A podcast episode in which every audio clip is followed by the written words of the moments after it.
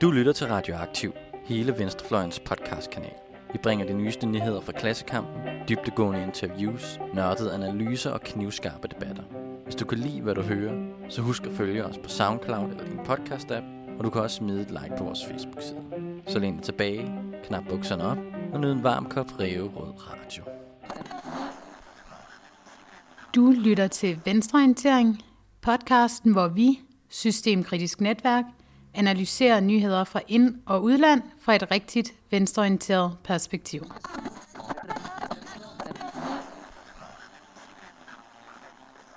Velkommen til podcasten Venstreorientering. Vi er i øh, uge 4 af coronatænen, eller måned 4, eller år 4. Ingen ved det rigtigt. Gaderne ligger øde hen. Der er ved at blive indført dødsstraf for at stjæle håndsprit og hoste mod politibetjente. Og vi er for første gang ikke i samme rum, når vi optager. Men det afholder os ikke fra alligevel at mødes. Og med vi, der snakker jeg selvfølgelig om undertegnet, om dig Camilla. Hej, Kjartan. Og om dig Asmus. Hej.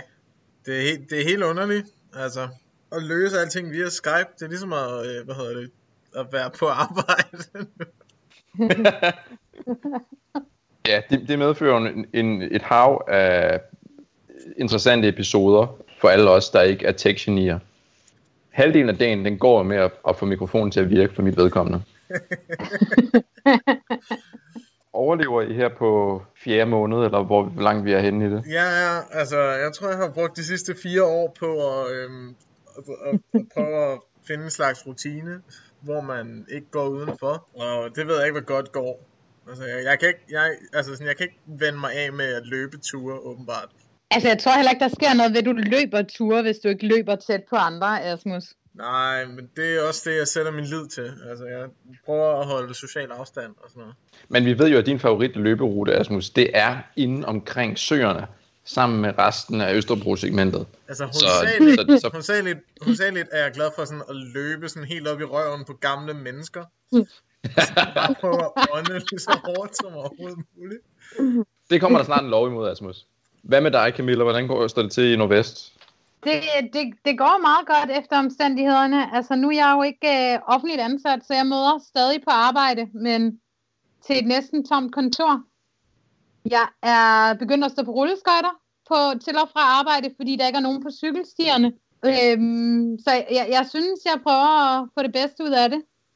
Fedt. Jeg kan sige for min eget vedkommende, så øh, er jeg ved at have gennemført Netflix. det er fandme sej, mand. Og som så mange andre, så, som så mange andre, så øh, sidste stop, det er det nyeste øh, skrig, og det er selvfølgelig Tiger King. Um, der er, det, den har jeg ikke helt gennemført endnu. Nej, den har jeg også... gennemført. Nå, Camilla, du må ikke spoil noget. Jeg er kun færdig med første afsnit. Hele afsnittet igennem, der har jeg siddet som en blanding af samtlige sådan shocked memes. Jeg er den der øh, shocked monkey, der ligesom vender hovedet med åben mund og store øjne. Og jeg er den der lille pige med store fortænder, der sidder og stiger sådan mærkeligt fra den ene side til den anden side. Ja. Jeg har ulen, der vender hovedet med åben mund. Det er det mest sindssyge, jeg har set. Ja, ja det... altså jeg vil sige, jeg har set den halvanden gang, fordi jeg spolede tilbage så mange gange, og så ting igen, fordi jeg var sådan, det der passer ikke, jeg fattede ikke rigtigt, hvad der skete. Altså sådan, jeg blev ved med at tænke, at jeg havde misforstået det, fordi det ikke kunne være så absurd. Altså jeg vil sige, det minder mig meget om den gang, jeg lavede feltarbejde i South Carolina. Lavede du feltarbejde blandt 226 store kattedyr? Nej, men altså sådan, det mindede om det. nej, nej, men jeg, jeg tror, der er sådan en, en særlig form for amerikansk vanvid, som, som man nogle gange glemmer findes, når man bor i Danmark. Altså sådan, Ja, der er lige glad for, at du kom hjem igen, Asmus. Ja, men det var også med nød og næppe. Det er godt at høre, at vi alle sammen er, er safe and sound. Øhm, før vi går rigtig i gang, så tænker jeg lige, at vi skal vinde, at vi har fået en henvendelse fra en lytter. Ja. Og det er en lytter, som ikke er helt tilfreds med vores program. Og det er vi jo, øh, vi er jo rigtig glade for at få feedback. Så ja, tusind tak for det. Vi, vi, vi elsker feedback. Vi sender det direkte videre til KGB. Ikke? ja.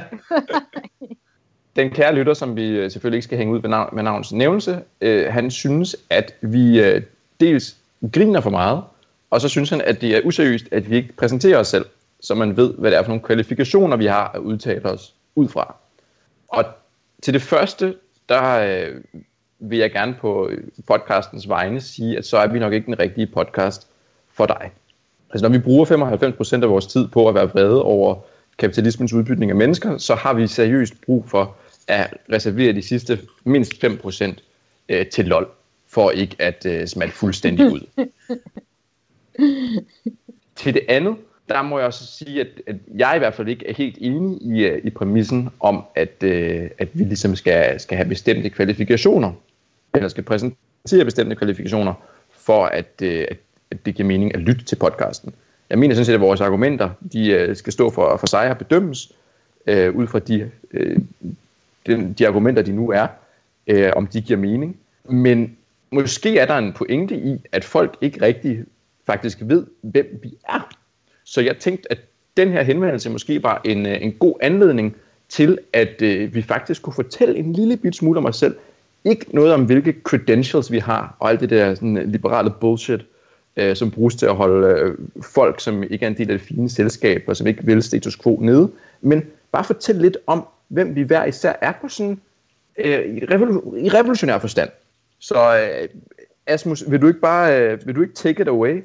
Jo, øhm, nej, altså jeg, jeg ved sgu ikke, om jeg har sådan en slags øh, revolutionær øh, speed dating introduktion.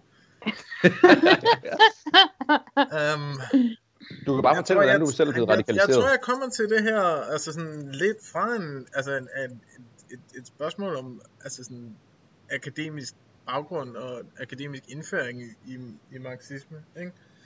At, at jeg har brugt rigtig meget af min tid på at læse marxisme og sætte mig ind i sådan det teoretiske apparat, der er der. Men meget af mit engagement kommer fra at have, lavet, have, have rejst meget, især i Sydøstasien, og lært en masse mennesker og en masse perspektiver at kende derfra, som ligesom gør mig enormt sur på global kapitalisme og den slags øh, ulighed, den producerer over et, et, et globalt plan. Ikke? Og at man så ikke skal kigge sig særlig grundigt om i Danmark, før man finder noget, man også kan blive irriteret over i en dansk kontekst. Det gør så bare, at det er så dejligt nemt at, øh, at finde ting at være systemkritisk over for herhjemme også. Det lyder godt. Jeg vil swipe til, til højre. Ej, det er godt. Hvad, Hvad siger du, Kjartan? Jeg siger, jeg vil swipe til højre på den, øh, Nå, ja. den, den dating-annonce. Hvad med dig, Camilla? Hvordan er du blevet radikaliseret? Jamen, jeg kan faktisk ikke huske, når jeg ikke har været sådan, i hvert fald lidt radikaliseret. øhm, Men du har det ikke jeg... fra modersmælken, kan jeg forstå. Altså sådan. Nej, al- altså nu er jeg jo vokset op i en familie, hvor øh, mine forældre øh, stemmer på hver sin fløj, så, øh, så, det har ikke været givet, hvor jeg skulle ende henne. Øhm, og i et område, hvor, øh, hvor man helst ikke stemmer til venstre for midten. Nordsjælland. Øh, præcis. det er derfor, jeg har sådan en god øh, sjællandsk accent. Nej, øhm, jeg vokset op i, i sådan det gode venstre Jylland. Men jeg tror, der hvor jeg øh, rykkede mig helt ud på den yderste venstrefløj, var faktisk, da jeg startede på universitetet. Men sådan lidt på en omvendt måde, fordi det var et kæmpe kulturschok for mig. Øhm, hvordan folk bare havde sådan lært at snakke og øh, øh, bruge nogle sociale koder, som jeg overhovedet ikke var opvokset med og hvor det virkelig sådan gik op for mig, at, øh, at det betyder virkelig noget, hvor du er født, for hvilke muligheder du har for at begå dig. Ja, og øh, for mit eget vedkommende, der kan jeg sige, at jeg, øh, jeg er ikke vokset op i, i Jylland.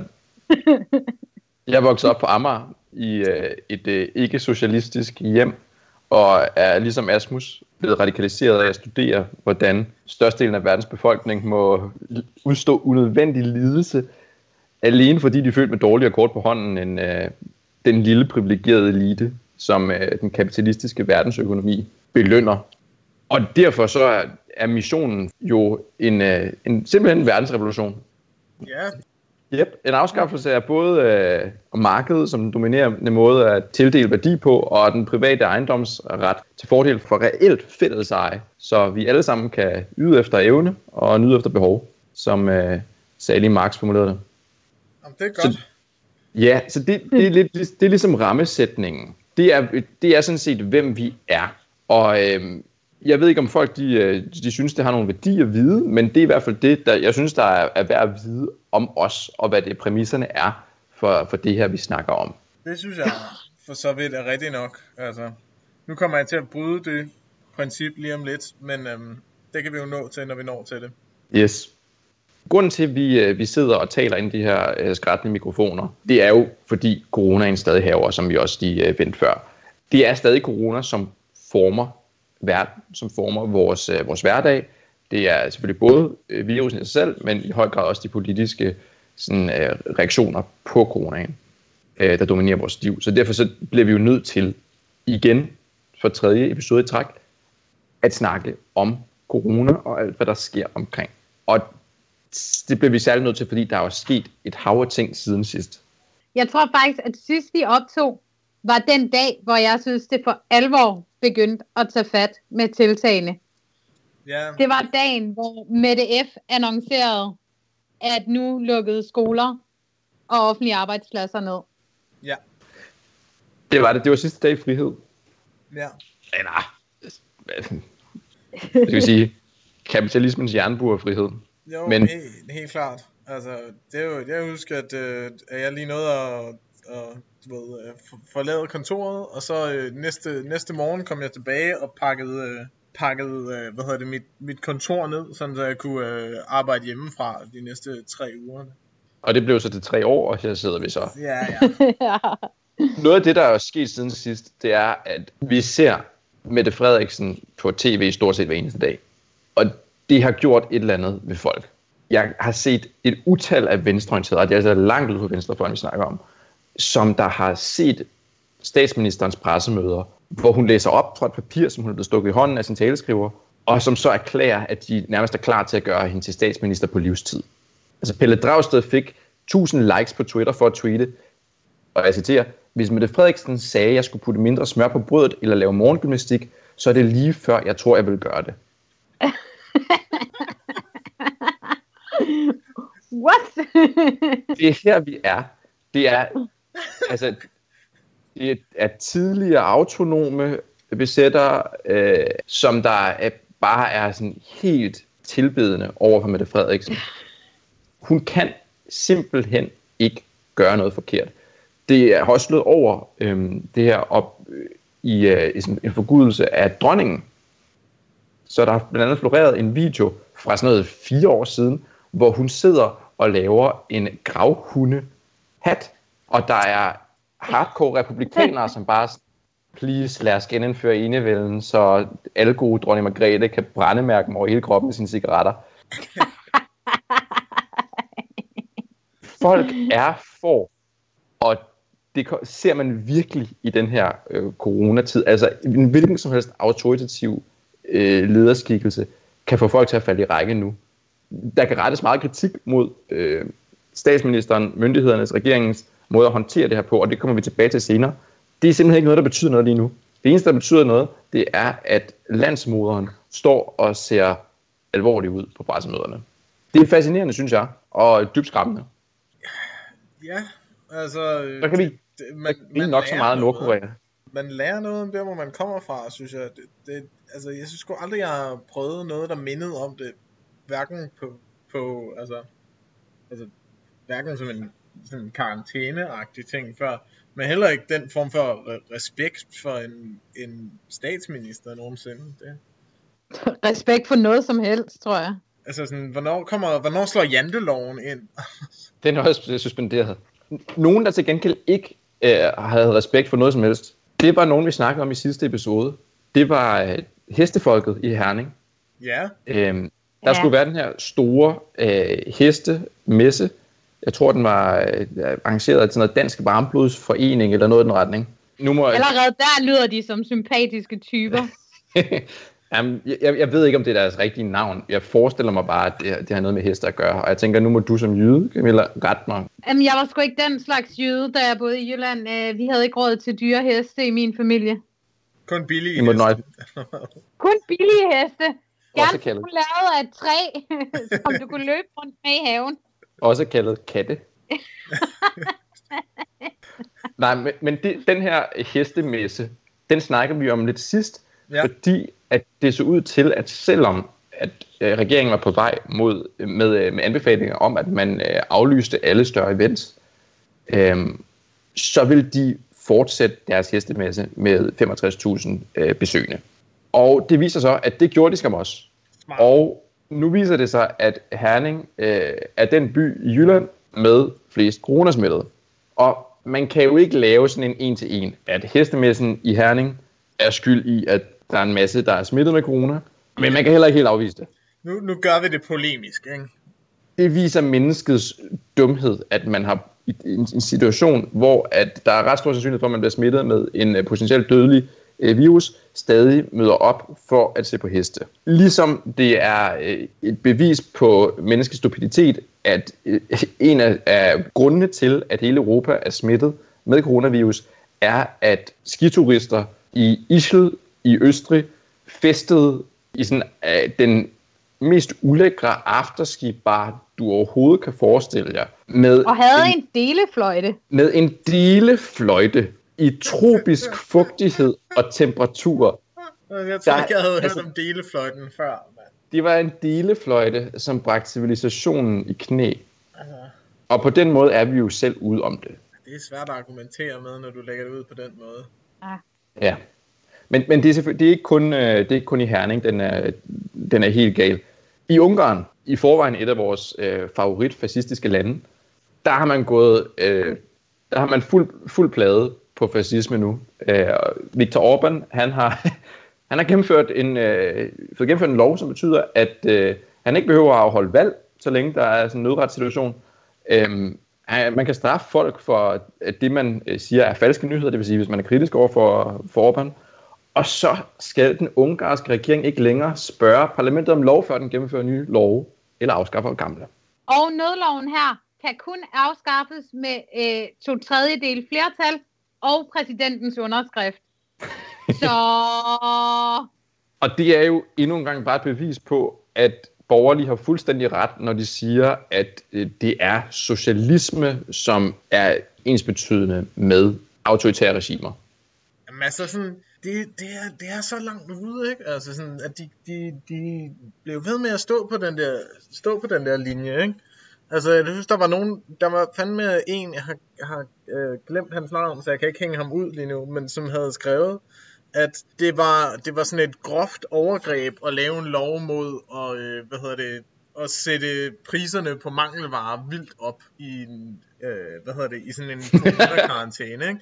Han synes, det var simpelthen totalt urimeligt, at der var nogen, der lavede en lov om, at man ikke bare kunne skrue prisen for livsnødvendige varer sådan vildt op, i lov, vildt op under de her forhold. Og så er det bare mig selv, altså sådan, Var det Ole Birk? jamen, det kunne godt have været ja, Birk. jeg Altså, skulle lige til at sige. Det lyder som noget, han ville sige, men jeg kan, sgu- jeg kan sgu ikke huske, hvem det var. Men altså sådan, det, det var i Ole Birks ånd i hvert fald. Ikke? Og sådan, jeg, jeg har virkelig Ja. svært ved at forstå, at man sådan Ja. sidder og, Øhm, og bruger kræfter på det argument under de her forhold. Det er i hvert fald et spændende take på situationen. Lad os sige det på den måde.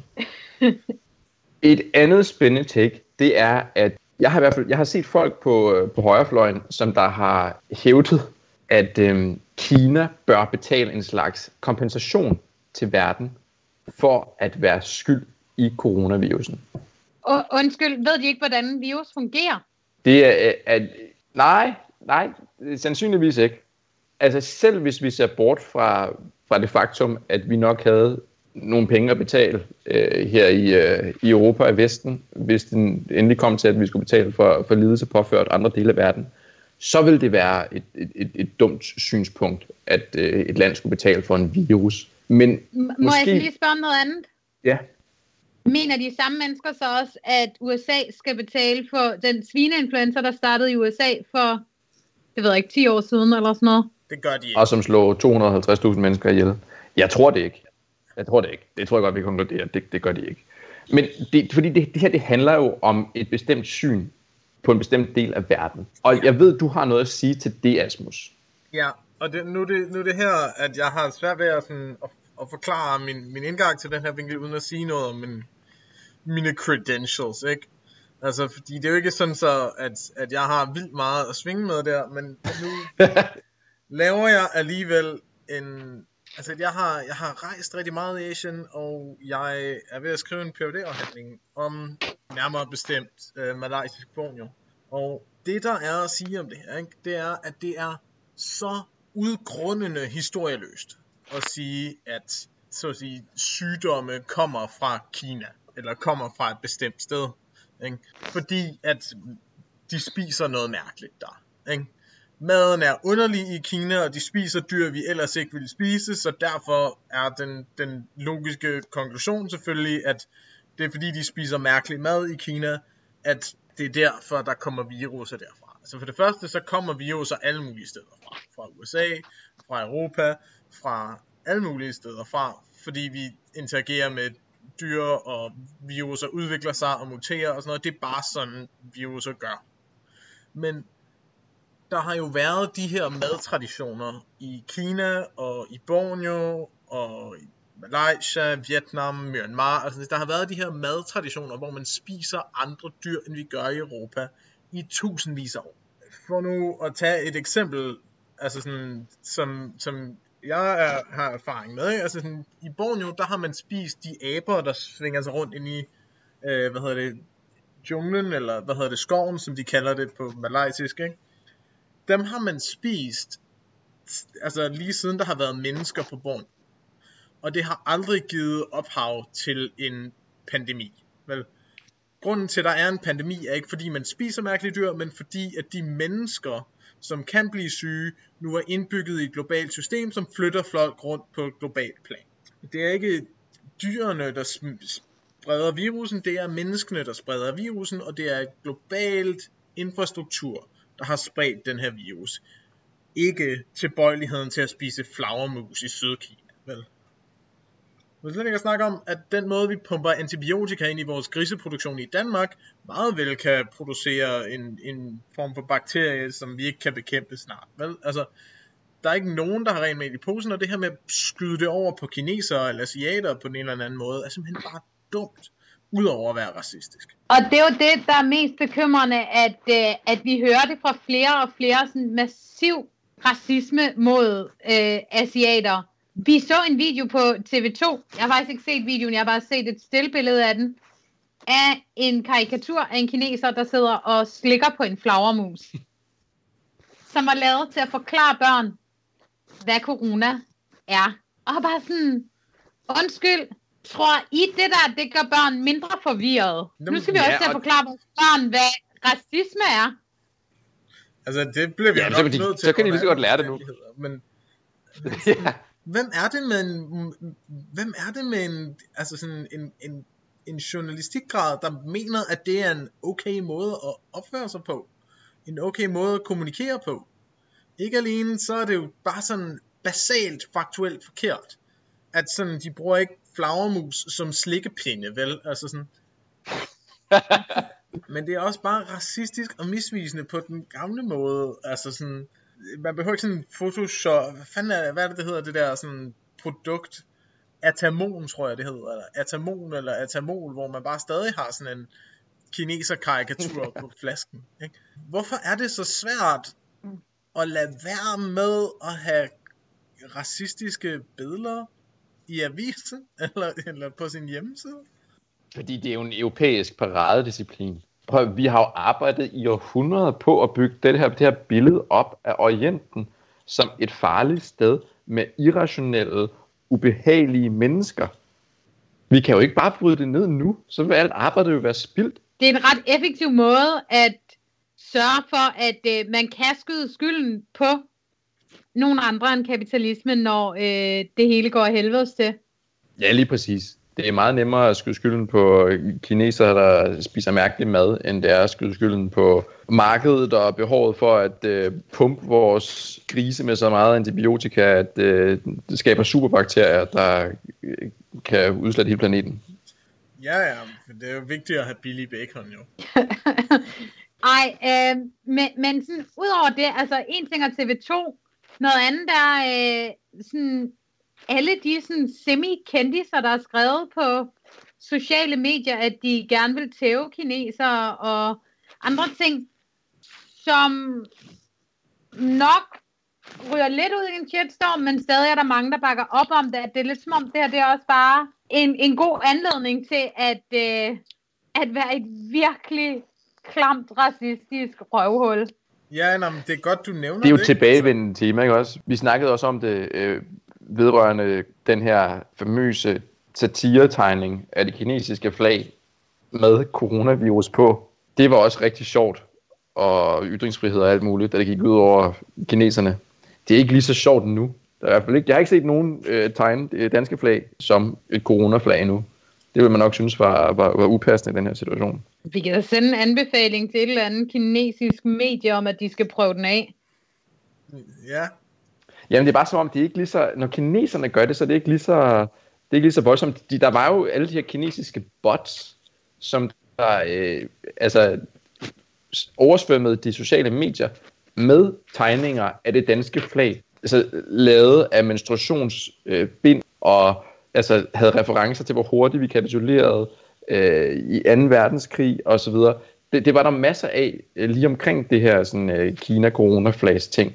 Ja, men der var det som om, at det tog folk ikke så seriøst. Men det er også fordi, der er jo ikke noget på spil der. Hvis man nu begyndte at lave sjov nu, hvis der er en dansker, der lavede sjov med corona i Danmark nu, så tror jeg, at øh, så tror jeg, at de sædvanlige ytringsfrihedsforkæmpere, de også vil øh, vise deres sande kulør. Ja, ja. Det tror jeg er forventet. Som jeg godt kan lide sådan, altså sådan implikationen af den her historie, at sådan kinesiske bots er på vej ud sådan noget øh, feministisk konceptkunst, altså hvor man tegner flag med menstruation. det er ret fedt. Det er en, øh, en alliance, som man ikke har set komme. Nej, nej, men altså, vi, vi ved sgu ikke, hvad der sker med de der bots der. Det har vi lært for længe siden, og det, det er en af de sådan barn, barn, eller hvad hedder det, den tidlige visdom fra, øh, fra venstreorientering. Det er, vi ved, at, at pornbotten altid har din ryg, ikke? Bots, det er jo også øh, et, et, et andet sådan, øh, fokuspunkt for den her man siger, orientalisme. Det er også noget, kinesiske bots, de er onde. De, det er dem, der kommer og så ødelægger de internettet. Og så, altså, den totale overvågningskapitalistiske dominans af internettet Altså, den monitorering af hver en lille ting, vi gør for profits skyld, det, er jo, det, er sådan, det, det gider vi ikke rigtig at snakke om. Men kinesiske bots, fordi de er kinesiske, så er de ondskaben selv. Ja, ja, men øh, det, det, det er en fantastisk mulighed. Ja, lige de russiske. Og de russiske, ja. Men altså sådan, jeg tror, det der pisser mig særligt af i den her kontekst, det, det er den måde, at man så bare nægter at tænke over, hvad der er den egentlige baggrund for sådan et kæmpe stort systemisk problem som coronavirus. Ikke? At i stedet for at tænke nærmere over, hvordan man behandler dyr, og hvordan man behandler miljøet, ikke? hvordan man skaber øh, proximitet, og hvordan man skaber sådan stor, storartet mulighed for at, øh, hvad hedder det, nærhed, eller hvad hedder sådan, omlagte boligforhold, skaber grobunden for den her slags sygdomme. Ikke? At når du rydder skoven og øh, bygger store byer, så øh, flytter dyrene ind i byen. Ikke? Dem af dem, der kan. Og så pludselig bor du meget tættere med en masse flagermus, end du gjorde tidligere. For slet ikke at snakke om industrislagterier, ikke? hvor du har ja, det vil... tusindvis og tusindvis af dyr. Ja, men, men må jeg også lige sige en sidste ting i forhold til det der øh, i forhold til den racisme, der virkelig kommer til udtryk lige nu. At jeg synes også, mig bekymrer det rigtig meget, at, at, at der bliver brugt så meget tid på netop at snakke sådan ytringsfrihedsracisme, må jeg godt sige, at jeg vil gå ud og tæve nogle kineser. Og lidt i det glemmer vi, hvor, øh, hvor voldsomme ting, hvor voldsomme sådan, fysiske overgreb, der er rettet mod asiater lige nu, rigtig mange steder i verden. Altså man snakker i USA, hårder øh, asiatiske minoriteter våben, fordi de er bange for at blive overfaldt. Vi har set overfald på folk, øh, der øh, ser asiatisk ud mange steder i verden. Og jeg har øh, for et par dage siden læste jeg en artikel, skrevet af nogle danskere, men med asiatiske rødder, øh, der fortalte om, hvordan øh, folk havde råbt af den på gaden, og øh, øh, kigget på dem i bussen, og gået demonstrativt ned i den anden ende, og andre ting. Så vi skal virkelig ikke underminere, hvor kæmpestort et øh, problem det her også kan blive for den måde, mennesker er sammen på, og øh, øh, for, hvad skal man sige, øh, for de antiracistiske bevægelser, fordi lige pludselig, så opfører folk sig endnu mere racistiske, end de plejer. Yep. Det synes jeg var en god måde at, at, at afslutte den, øh, den diskussion på. Ja. Når det, når det kommer til medier, som ikke helt kan, kan finde ud af, hvilket ben de skal stå på i den her coronakrise, så har vi ikke bare TV2. Vi har også Berlingske og mange andre, men nu vil jeg lige fokusere lidt på Berlingske. Fordi det er jo sådan, at der her i Danmark, der, der har vi sådan en tendens til, at vi kan godt lide at øh, tage folk, som der er blevet kendt for et eller andet, og så bruge dem som eksperter for noget andet. Og Berlingske excellerer i den her disciplin i disse dage. Og det gør de blandt andet med øh, interviews af Lars Tvede og Lars Seier Christensen. Hvorfor hedder de alle sammen Lars? det er Jamen. fordi, det er sådan et godt dansk kapitalistnavn, ikke? Dyne Larsen. Ja, ja, det er rigtigt. Ja, der er noget der. Det kan ikke være tilfældigt.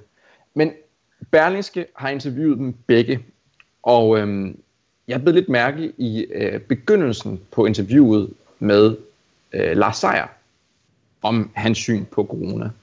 Det, den, den bliver indledt som følger. Når store spørgsmål skal vendes, ender vi ofte hos iværksætteren og rigmanden Lars Seier Christensen. Selv blandt lighedsorienterede danskere aftvinger det respekt at have tjent hundredvis af millioner af kroner from scratch. Og mange lytter gerne til den tidligere Saxo Bank ejer. Hans samfundsengagement er nemlig lige så velvoksent som hans pengetank. Hvad for et samfundsengagement? Ja, hvad er det for nogle lighedsorienterede danskere, som har respekt for Lars Seier? Altså, nej, altså... Jeg, jeg, jeg, jeg ved simpelthen ikke, hvilken planet det her er skrevet fra. Normalt så refererer selv Berlinske til en eller anden form for, for virkelighed. Det er jo så en, en, en virkelighed set med øh, nogle helt forskruede briller. Men, men jeg, jeg kan simpelthen ikke se, hvad det her skulle referere til. Hvilke lighedsorienterede danskere, der har respekt for en øh, hyperkapitalist som Lars Seier. Må, må jeg komme med et gæt? Jeg Endelig. tror, det er Hella Juf, de er baseret på, fordi hende tror, de alle sammen er lighedsorienteret, fordi hun er med i masser af monopolet og, og har lavet bullerfnis og andre ting. Det er rigtigt. Og så knus elsker hun øh, øh, hele Liberal Alliance plus øh, øh, hvad skal man sige, baglandet, havde jeg nær sagt. Alle de rige, der, der giver penge i kassen. Det er fuldstændig rigtigt. Øh, hun er øh, et bevis på det fænomen, at hvis man har lavet børnetv, så kan man ikke blive set som andet end venstreorienteret. Og jeg udfordrer jer til at finde, og også jeg lytter, til at finde et eksempel på en højorienteret øh, børnevært. Der, der, der, man kan ikke forestille sig det. Jamen, det, det, men det, de, de, de er det, men der er ikke nogen, vi forstår som højorienteret. Det, at de har været associeret med, børn, med børn på en eller anden måde, det gør dem til venstreorienteret. Det er også derfor, at Mette Frederiksen vil være øh, børnenes statsminister. Hun vil jo være, altså, hun, hun vil også bare gerne leve på, på det med at være børnevært. nu er hun I virkeligheden på TV. søgte hun altså... en praktikstilling hos DR. Jeg giver det max. prøvede på at komme ind og lave Ramachan. De ville ikke ja. have hende. Jeg Så giver blev det. Christiansborg. Jeg giver det maks 10 år, før vi har en, øh, en, en, en statsminister-duel mellem øh, herr Skæg og Sofie Linde. Altså, der, der må, Med onkel Reje. der må en som, god øh, marxist stemme på her skæg. Altså, ja, naturligvis, naturligvis.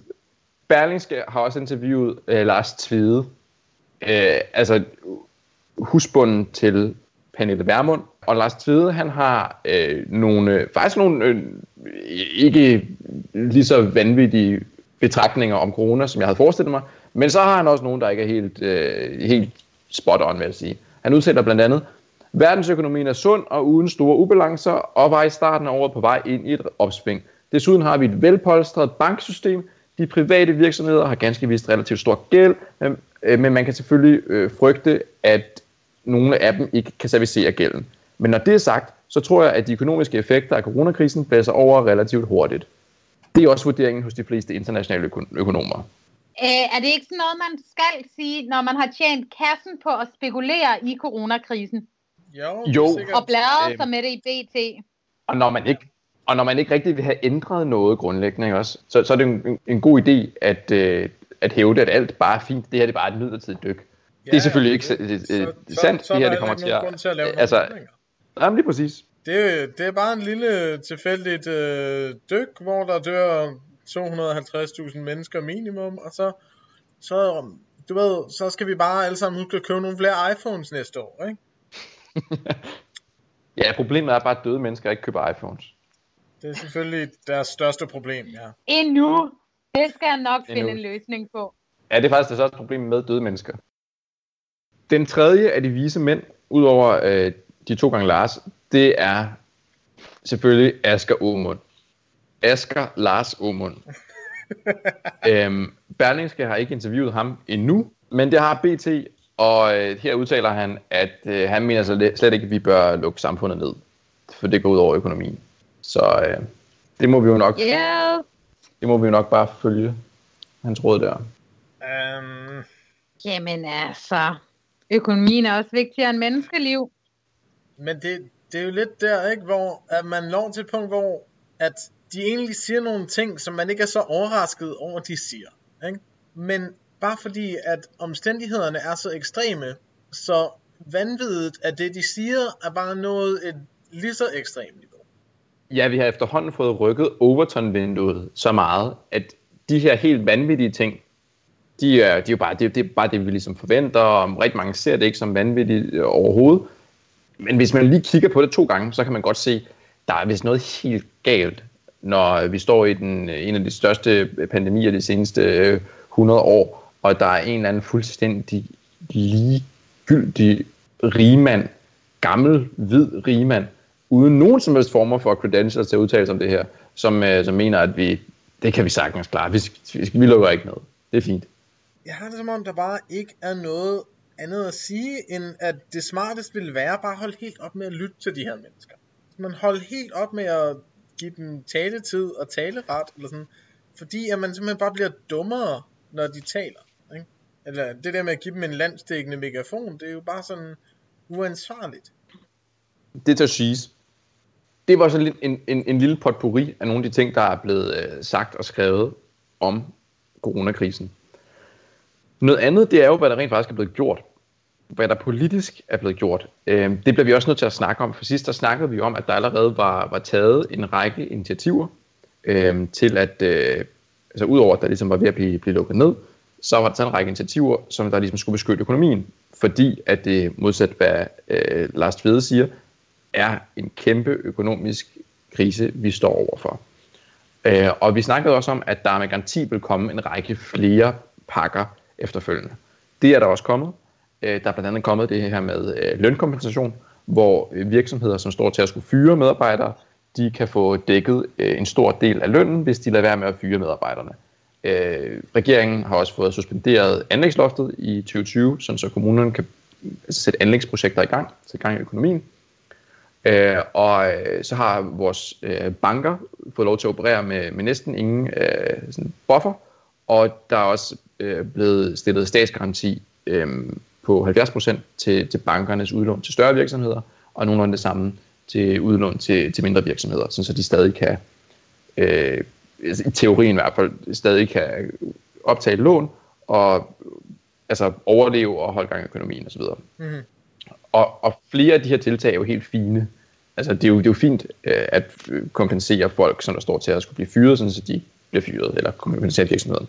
Det er også fint nok, at vi kan sætte gang i anlægsprojekter, og det er også, det er også fint, hvis, hvis uh, små virksomheder de kan, de kan låne penge. Men som så ofte før, så må vi jo bare konstatere, at alle de her tiltag bevæger sig på det samme uambitiøse og utilstrækkelige niveau som sædvanligt. Og det er jo vildt at sige, når vi har at gøre med altså pakker, hjælpepakker til en værdi over 200 milliarder kroner. Men der er altså stadig intet, som adresserer magtforhold eller velstandsforskelle. Det er altså den samme dynamik som altid. Almindelige mennesker lider, mens de rige beholder deres privilegier. Det, det er virkelig øh, sådan slående, ikke? Altså, også den måde, at øh, altså det binder tilbage til det, vi startede samtalen med, at alle ligesom er faldet så meget, øh, faldet så meget i, i geled, kunne man kalde det, ikke? At, så at sige, sådan betvivlelsen af, hvad der skal til at, hvad der skal til at foregå, og hvilket, hvilket omfang, øh, hvad hedder det, kriseomstillingerne skal have, de er nærmest ikke, ikke til stede, ikke? Altså sådan, hvis vi, hvis vi skulle stille spørgsmålstegn ved, hvad det er for en slags krisebevilling, hvad det er for en slags krisekombination, vi skal lave, så fra venstrefløjen, så kommer det sådan, når vi synes, øh, vi synes ikke, at der skal øh, sådan laves hårdere straffe for flygtninge. Og det er selvfølgelig rigtigt, at det er en virkelig fjollet ting at gøre. Det er ikke sådan uenig Men den slags fodnotepolitik i sådan, en, sådan nogle her pakker, i sådan en her krisetilstand, er bare virkelig at forpasse muligheden for at, at lave nogle reelle ændringer. Det handler heller ikke om at forpasse muligheden. Det handler sgu også om at, øh, at have folks ryg. At have de mennesker, det her det kommer til at gå virkelig hårdt ud over os ryg. Fordi de bliver ikke reddet af, at, de, at 225 timers reglen bliver midlertidigt afskaffet. Nej, man kan sige, der, der, der er forskellige ting på spil her, men, men det, jeg synes, der er slående, det er, at der nærmest er sådan en, øh, en suspendering af politik. Der er faktisk ikke rigtig nogen diskussion af, altså, hvad, hvad kan man ellers gøre? Alle er enige, næsten hele vejen rundt, hver gang der bliver foreslået noget, at det her er det, vi skal gøre. Der er, det er sådan en, øh, krisepolitikken her er sådan klassisk øh, øh, keynesiansk, med at vi skal sætte gang i, øh, i julene igen. Øh, socialdemokratisk, keynesiansk, den har fået masser af ros øh, ud omkring i verden, fordi det er mere end, end, end, end ikke at gøre noget. Og som, som vi også nævnte før, så, så er det jo fint. Men der er, altså, lønkompensation, det gælder jo kun for dem, der er i arbejde. Det gælder ikke for dem, der allerede er blevet fyret, eller dem, som der har været arbejdsløse i lang tid. De må stadig altså, lide på de øh, helt afskyeligt lave ydelser, vi har, og vi trukket igennem et forfærdeligt system, som vi har. Øhm, altså, bankerne, de får hjælp. De får lov til at udlåne, altså statsfinansieret. Altså det, risikoen er nærmest fjernet. Og vi kræver ikke noget til gengæld for det. Altså selv i Tyskland, der har Merkel krævet, at når man hjælper bankerne, så skal det give det offentligt medejerskab. Det er der ikke noget af. Så bankerne skal ikke stå til ansvar for noget øh, overhovedet. Det her med anlægsloftet, der bliver fjernet, ja, det kommer til at sætte lidt gang i økonomien, men det kommer slet ikke til at være nok til at drive alt det, der skal drives, når et samfund er lukket ned i en, i, i en hel måned. Så, det, det, så det, der, er, altså, det, der bliver gjort noget, og alle er enige om, at det er det fuldstændig rigtige at gøre. Man kan hverken gøre mere eller mindre. Og det er, er, er som du nævner, Asmus, er det jo ja, sørgeligt at se venstrefløjen være boglam igen igen på det her punkt. Fordi det, det er kun, at man Altså det, det, man kan kun svinge sig op til at, øh, at snakke lidt om, at øh, okay, så skal øh, bankerne, øh, de, altså, der skal vi have medejerskab, hvis vi hjælper dem. Øh, og som du sagde, Camilla, så har SF været ude og sige, at øh, 225-timers reglen skal suspenderes midlertidigt, fordi folk kan jo ikke finde noget job nu. Altså det, er jo ikke, det handler jo ikke om, at folk ikke kan finde job nu. 225-timers reglen har jo været noget lort hele tiden. Den kommer til at være, den har altså ødelagt menneskers liv før coronakrisen, under coronakrisen, kommer til at ødelægge igen efter coronakrisen. Vi har ikke brug for øh, altså sådan, små tiltag, der kompenserer folk lidt mere under coronakrisen. Vi har brug for langt, langt mere end bare at rydde op i nogle gamle reformer. Øhm, vi har brug for, at venstrefløjen faktisk er radikale. Og som du siger, Asmus, så er det her et perfekt afsæt til faktisk at tage ægte socialistiske skridt. Jeg, jeg forstår ikke, hvorfor der ikke er nogen, der foreslår, altså sådan aggressivt på det, skråt budgetloven fuldstændig, give kommunerne helt frit løb, så de bare, altså både med anlægs, øh, hvad det, anlægstal og, der, og servicetal, så de bare kan skrue fuldstændig op for velfærden med alle de penge, de har liggende derude. Foretage massive offentlige investeringer alle steder i samfundet, for eksempel i sundhedsvæsenet. Vi kan sagtens stifte gæld, der er, altså renten er lavere end nogensinde har været. Det koster ingenting. Vi har ingen gæld i forvejen. Vi kan bare bruge løs derudad. over, i stedet for, at, at, at vi bare skal snakke om at suspendere 225 timers reglen, hvorfor er der ikke nogen, der snakker om, at vi skal øge overførsler til øh, almindelige borgere markant? Det, og det er alle typer overførsel. Det er ikke bare, at man, altså, så kan vi øge øh, kontanthjælpen med 1000 kroner, eller, eller hvad fuck ved jeg. Lad os nu bare sørge for at give folk en masse penge mellem hænderne. Det fortjener de, og det er godt for økonomien. Og så er vi slet ikke kommet til der, hvor venstrefløjen jo burde have været for, for lang tid siden, at foreslå nationalisering af virksomheder. Sæt i gang. Ja, men... Klar, parat, start, go! altså, det ved, det, man, man mindes, øh, well, eller jeg gør, vi, øh, det der gamle udtryk, uh, Tina, there is no alternative, ikke? Og man føler sig bare som om, at den, den danske venstrefløj, i hvert fald den, den der sidder på Christiansborg, ikke? anno 2020 er stadig, sidder stadig fast i den der sådan 90'er uh, Tina, there is no alternative. Nu er den ganske vist ledet af, af Mette Frederiksen, så det kunne godt være, at man skulle finde en måde sådan at ændre akronymet til Mette, men det er jeg ikke sikker på, at jeg lige kan sådan gøre på siddende fod. men det er jo rigtigt, det her det er jo virkelig et udtryk for det, øh, det man også på godt dansk kalder nødvendighedens politik, at øh, du behøver ingen argumenter, hvis du bare kan overbevise folk om, at det er nødvendigt, alt hvad du siger. Nej, nej, og det er jo, altså, det er jo en mere sympatisk nødvendighedens politik, end det var under finanskrisen øh, med, Bjarne Korydon, med Bjarne Korydon i spidsen, og det, det er jo altså, det er der jo ikke nogen, der, der benægter, at det er fedt, at der er en eller anden form for, at, at der er en lønkompensation til folk, så de ikke, der ikke er lige så mange, der bliver fyret. Men det, det, det, det, det store problem her er også lidt noget andet. Det er lidt, at de tiltag, man så tager, de her socialdemokratiske, ketianske tiltag, de bliver fremstillet som værende sådan hyperrøde, som socialistiske. Folk er sådan, når så kommer socialismen og redder kapitalismen, og Lars Trier Mogensen har skrevet om en sådan rød flodbølge, og sådan, hvor det, sådan, det, det, folk har simpelthen ikke en forståelse for, hvad reel rød socialistisk politik betyder. Det er som det her, det er, det, det, det er så socialistisk, som det kan blive i folks hoveder.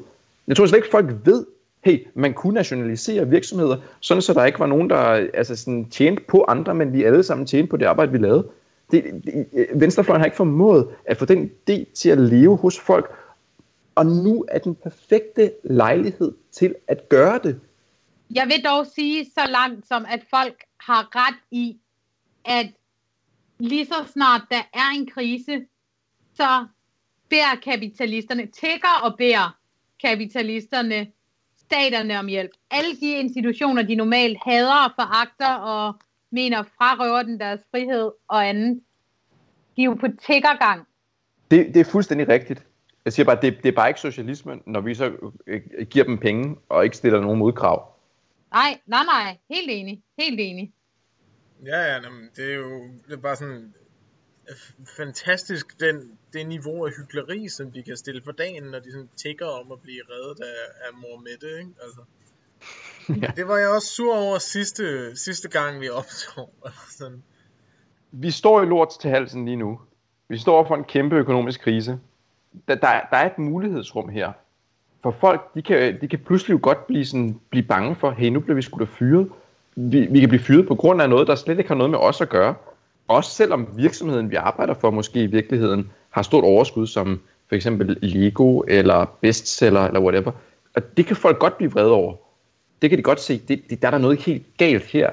At der er altså, øh, milliardærer i Danmark, som der tjener overskud, hiver penge ud af deres, øh, deres virksomheder, de føler, at de, har at, at, at de skal fyre os nu, sådan så de kan tjene nu flere penge.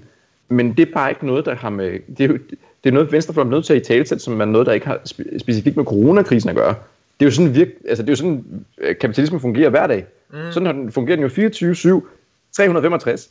Det har ikke noget med corona at gøre, det her. Det kan godt være, at corona ligesom øger skalaen, men grundlæggende blotter krisen her jo bare the inner workings of capitalism. Ja, ja, altså, jeg tror, det er svært at finde et bedre det... illustration af det, end den måde, sådan krisen eskalerer og bliver rigtig, rigtig slem i USA. Det er helt klart min, min, min læsning af situationen lige nu. At den måde, som man i lang tid har haft et kapitalistisk og et fuldstændig øh, usolidarisk helbredssystem i USA, kommer til at gøre, at den her krise slår så vanvittigt hårdt i USA. At der bare ikke er hospitaler, der ikke er ansatte nok, der er simpelthen ikke ressourcer eller udstyr eller omstændigheder for at kunne løse den her krise i USA. Ingen engang på den begrænsede øh, måde, man gør forsøg på. Og øh, altså et, et fuldstændig usolidarisk sundhedssystem, men også et fuldstændig usolidarisk arbejdsmarked, hvor øh, der ikke er øh, nogen som helst former for øh, sygedagpenge eller øh, betalt sygdom, så folk stadig føler sig nødsaget til at gå på arbejde, selvom de har symptomer. Ja. Mm. Ja, helt sikkert. Men, man, øh, øh, men det er bare, i, i, der, der skal man også passe på med ikke at blive fanget i den her fælde med, at, øh, at man kun peger på, øh, på, på, på de her ting som værende problemerne. Det med, at man ikke har et... Øh, man ikke har et bedre sundhedsvæsen, man ikke har et mere solidarisk sundhedsvæsen, eller man ikke har mere solidariske virksomhedsejere. Øh, det, er, for det, det, det er lidt en, en tendens, en lidt trist tendens, jeg synes, man, man ser, øh, at, hvor venstrefløjen påpeger sådan, for eksempel så har jeg set øh, Robert Reich, som er, er sådan økonom og stor stjerne på venstrefløjen, tidligere øh, økonomisk rådgiver for Bill Clinton. Han øh, skrev noget i retning af sådan noget med, Jeff Bezos is making whatever per hour, but refusing to provide paid sick leave for all of his employees. Og det er jo, det refererer til Jeff Bezos, som ejer Amazon, og det er, jo, det er jo fuldstændig rigtigt, at det gør Jeff Bezos. Han giver ikke sine øh, medarbejdere ordentlige arbejdsvilkår, men det, at han ikke giver dem ordentlige arbejdsvilkår, er jo ikke selv problemet. Selv problemet er, at Jeff Bezos ejer en virksomhed og tjener en masse penge på det. Øh, så, så jeg synes bare, at jeg skal passe på med at sætte øh, baren for lavt i vores kritik men jeg tror også, altså det handler jo ikke om, at han gør det. Det handler om, at han må gøre det. Mm-hmm. Ja, men, men, men i virkeligheden, så burde han jo ikke måtte være rig. Nej, nej, klart. Så, klart. Så, så det, det, det, det er der, hvor jeg synes, det reelle ambitionsniveau ligger, i stedet for bare at, at, at kritisere sådan, øj, milliardærerne behandler ikke deres medarbejdere ordentligt. Nej, for de fucking milliardærer. Altså, så må vi sørge for, at de ikke er fucking milliardærer i første omgang. Det er der, venstrefløjen skal lægge ambitionsniveauet. Ja, hørt. Hørt. Øhm, en anden ting, som jeg lige synes, vi bliver nødt til at vinde, det er en debat, som der har kørt på øh, både i debatspalterne i danske øh, medier, men øh, også særligt på, på Twitter. Og det er en modstilling mellem økonomi og så menneskeliv. Jeg har set den flere steder, og den tog ind i sit udgangspunkt i, at øh, folk begyndte at sådan skrive, vi bliver nødt til at lukke op igen snart, bryde karantænen på grund af økonomien. Ellers risikerer vi, og det var som Donald Trump formulerede det, at øh, kuren er værre end sygdommen. At øh, det, at vi lukker økonomien ned, den har så store omkostninger, at øh, det på sigt øh, skaber mere lidelse, end det, vi har lukket økonomien ned. Og selvom det ikke er regeringens argument, så det er jo helt tydeligt, at det, det er den kalkyle, som også ligger bag, at øh, Mette Frederiksen har været ude at sige, at vi kan godt regne med en gradvis øh, sådan opblødning og åbning af samfundet igen om, om et par uger.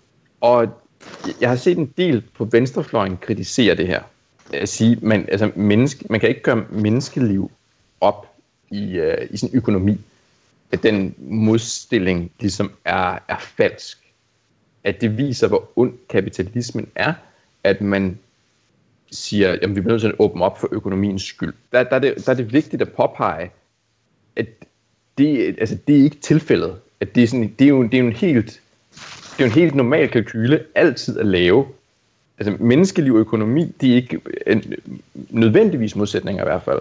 Det, når vi bruger penge et sted, så kan vi ikke bruge dem et andet sted også. Jeg synes ikke, kritikken holder her.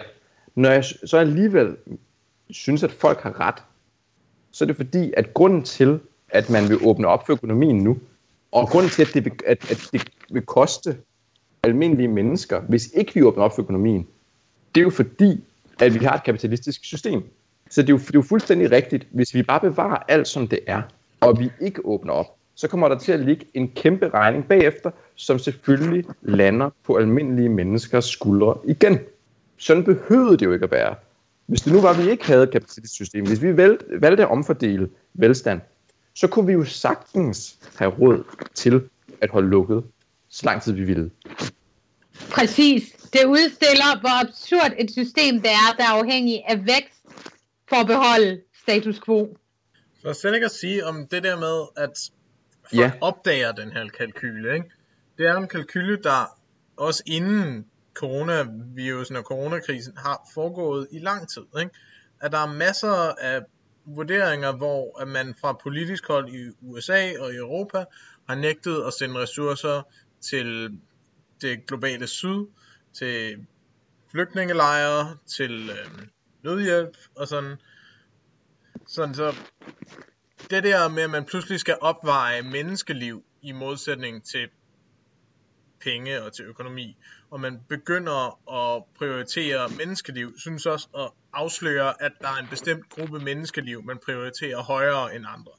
At der er nogle menneskeliv, som i den her kalkyle er mere værd end penge, og så er der nogle andre menneskeliv, som man i lang tid har synes måtte klare sig selv, og som man ikke ville unde den sådan mængde ressourcer, der skulle til for at redde dem. Ja, præcis. Og det er jo, altså, min pointe er egentlig bare, at sådan, det vil altid være tilfældet, at der er en afvejning af, hvem skal man tildele ressourcer? Altså, hvor skal, hvor, skal vi allokere ressourcer henne? Og den måde, vi har opbygget verden på nu, det er på en måde, hvor vi, altså ikke bare under coronakrisen, men hver eneste dag, der vælger vi at prioritere nogle menneskers liv, ikke engang deres liv, nogle menneskers luksus over andre menneskers liv. Og vel at mærke meget få menneskers luksus over virkelig, virkelig mange menneskers liv. Ikke at det nødvendigvis er mængde ting, men det udstiller bare absurditeten. Ja, præcis. Og, og det er altså, igen, coronakrisen, det bliver så ligesom der, hvor folk de ser, shit, altså, eller, eller tænker sådan, at vi kan da ikke bare begynde at åbne økonomien op, for at, øh, at nogen skal fylde lommerne øh, på bekostning af os alle sammen. Men jo, det kan man godt, og det har man tænkt sig at gøre, fordi det er sådan, alt fungerer, og alt har fungeret de seneste 150 år. Præcis. Så øh, der er ikke noget, der er ligesom det har været før, men alt er som det plejer. ja. Alt er som det plejer, bare mere ekstremt. det, okay, det, det er alt sammen, alt sammen lidt, lidt bleak, lidt dystert lige nu. Men hvis vi skal, alligevel skal prøve at, at, at runde dagens episode af på en eller anden positiv måde, skal vi så ikke prøve at, at fortælle lidt om, hvordan det er, vi hver især prøver at komme igennem corona-karantænen her. Det kan være, at der ligger et eller andet, øh, som kan inspirere nogen derude. Ja, skal jeg starte? Endelig. Endelig. Altså, jeg, jeg vil faktisk sige, at, øh, at, at der, der sker sgu også nogle ting i, i mit liv, på grund af alt det her, som egentlig øh, måske er meget godt. Altså sådan en, en, en lille lykke i, i ulykken, at jeg er sammen med dem, jeg bor med på en anden måde, øh, øh, i et andet tempo, og øh, lige nu sidder jeg og hækler påskeæg til at sende til min farmor, at det er sådan virkelig nogle, nogle små ting, der kan virke lidt fjollet, men, men som er sådan små øh, måder at vise omsorg på os, øh, så, som jeg både øh, har, finder lidt i mig selv, men også ser i, i folk omkring mig, og øh, øh, ja, jeg tror, det var det for mig. Ja, ej, der sker mange spændende ting. Altså, jeg, jeg kan mærke, at, øh, at jeg bliver virkelig udmattet af at læse nyheder for tiden. Jeg er simpelthen så træt af at høre om corona, og øh, altså høre flere dystre nyheder om det. Så jeg har øh, taget den beslutning med at skære ned i mit, øh, mit nyhedsforbrug, og så i stedet sådan få altså, brugt noget tid sammen med min kæreste. Altså nu altså, har jeg overtalt min kæreste til, at vi spiller computerspil sammen. Og det er en virkelig... Nej, øh, spiller I? vi spiller Dead Cells. Øh, det kan godt anbefales. Det kan man bruge rigtig, rigtig mange timer på, hvis man først går i gang. Fedt. Så der vil jeg bare anbefale, at, øh, at øh, du ved, find, noget, find noget tid sammen med, med dem, man kan, og øh, lave noget, man synes, der er hyggeligt. Altså, sådan, det, det hjælper virkelig på mit niveau øh, og på mit humør. Det lyder meget fornuftigt. Jeg vil sige, jeg har, jeg har spillet en lille smule Age of Empires med min, øh, med min lillebror. Det kan virkelig også anbefales at finde det frem. Så har jeg, øh, så er jeg blevet klippet. Jeg, har- jeg har klippet alt mit hår af. Der mangler noget at lave. Så har jeg bagt verdens hårdeste kanelsnegle. Altså, jeg får også lavet Og så, øh, mad. Det må jeg også indrømme. At, øh, at sådan, jeg har pludselig fundet tid i mit liv til at, til at lave rigtig mad igen. Og lave god og, og sådan ordentlig mad til, til os begge to herne, herhjemme. Og det er fandme også bare rart at, at tage sig noget tid og leve i et lidt mindre intens tempo, som du også nævnte, Camilla. ja, Ja, og, og i virkeligheden, så, så synes jeg også, det viser noget sådan rent politisk. Og ja, alt det kan og skal politiseres. Men det viser lidt, hvad det er, vi går glip af i den hverdag, vi normalt har bygget op. Jeg, det, altså, der er jo ikke nogen af os, der synes, at det er fedt med coronavirus, eller godt øh, sådan overordnet set. Men det gode er, at vi faktisk har en mulighed her for ligesom at forstå, hvad er det egentlig for, hvad, hvad, er, det, hvad er det, vi går glip af i den her daglige trummerum, i hamsterhjulet, i, øh, altså, når kapitalismen tvinger os til at sidde på vores, øh, vores pind øh, hele dagen for at tjene penge til nogle andre. Hvad, hvad er det, vi går glip af? Det er jo en- nærhed med dem, som vi holder mest af. Det er, at vi kan øh, være sunde i krop og i sjæl. Det er, at vi kan fordybe os i ting. Det er, at vi kan lave de ting, vi synes, der er sjovt og dejligt. Og det er jo også derfor, at det her det er jo, det er jo, det er jo lidt farligt for magthaverne. De risikerer jo, at vi får smag for alle de her ting. At når vi alle sammen vender tilbage på pinden lige om lidt, at vi så tænker, hey, det var sgu da egentlig meget fedt, det der liv, hvor man ikke sad der hele tiden. Og jeg håber lidt, at det er det, der sker. Jeg håber, at vi husker, at vi, vi, vi finder frem til, hvad, hvad det er for en, et liv, vi, vi gerne vil leve, kommer lidt tættere på det, og at vi, øh, at, at vi bringer det ind som et krav i den her kamp. I stedet for, at det, det hele er så øh, altså, idéforladt, og vi tænker, at det, det maksimale, vi kan kræve, det er at, øh, en lønstigning på 0,5 procent om året, og så er, er, er lykken skabt, og så kan vi dø uden at have opnået noget i livet, og se dem, vi var nære med. ja lad, os, øh, lad os håbe, at det her øh, får nogle positive eftervirkninger også. Det er jo det, der er aldrig en krise, der er så dårlig, at man ikke kan bruge den til noget. Jeg tror, vi lader det være sidste ord for podcasten i den her omgang. Vi må se, hvordan øh, verden ser ud, når vi vender tilbage. Held og lykke til øh, alle derude, der, der lytter med. Vi håber, I kommer godt igennem og bliver radikaliseret. Hej hej! Hej. Hey.